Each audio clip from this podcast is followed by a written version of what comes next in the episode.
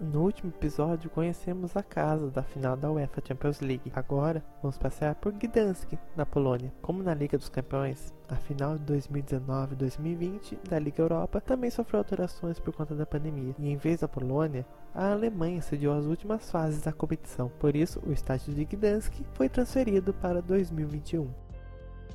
Fique por aqui, o Entre Quatro Linhas está no ar.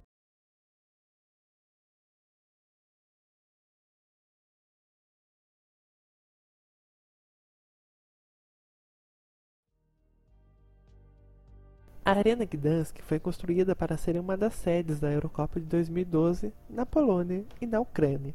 As obras começaram em 2008 e foram finalizadas em 2011.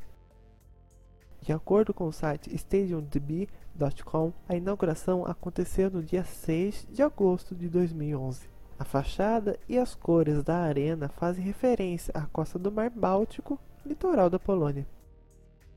Durante o Campeonato Europeu, o estádio teve capacidade de 40 mil lugares e recebeu quatro partidas: o empate em 1 a 1 entre Espanha e Itália, a goleada dos espanhóis em cima da Irlanda por 4 a 0 e a vitória por 1 a 0 da seleção espanhola contra a Croácia. Ambos os jogos foram válidos pelo grupo C. Sua última partida como sede foi o confronto entre Alemanha e Grécia, que terminou 4 a 2 para os alemães. Atualmente, o estádio é a casa do tradicional time polonês Lechia Gdansk, porém é raro o clube aparecer em competições continentais.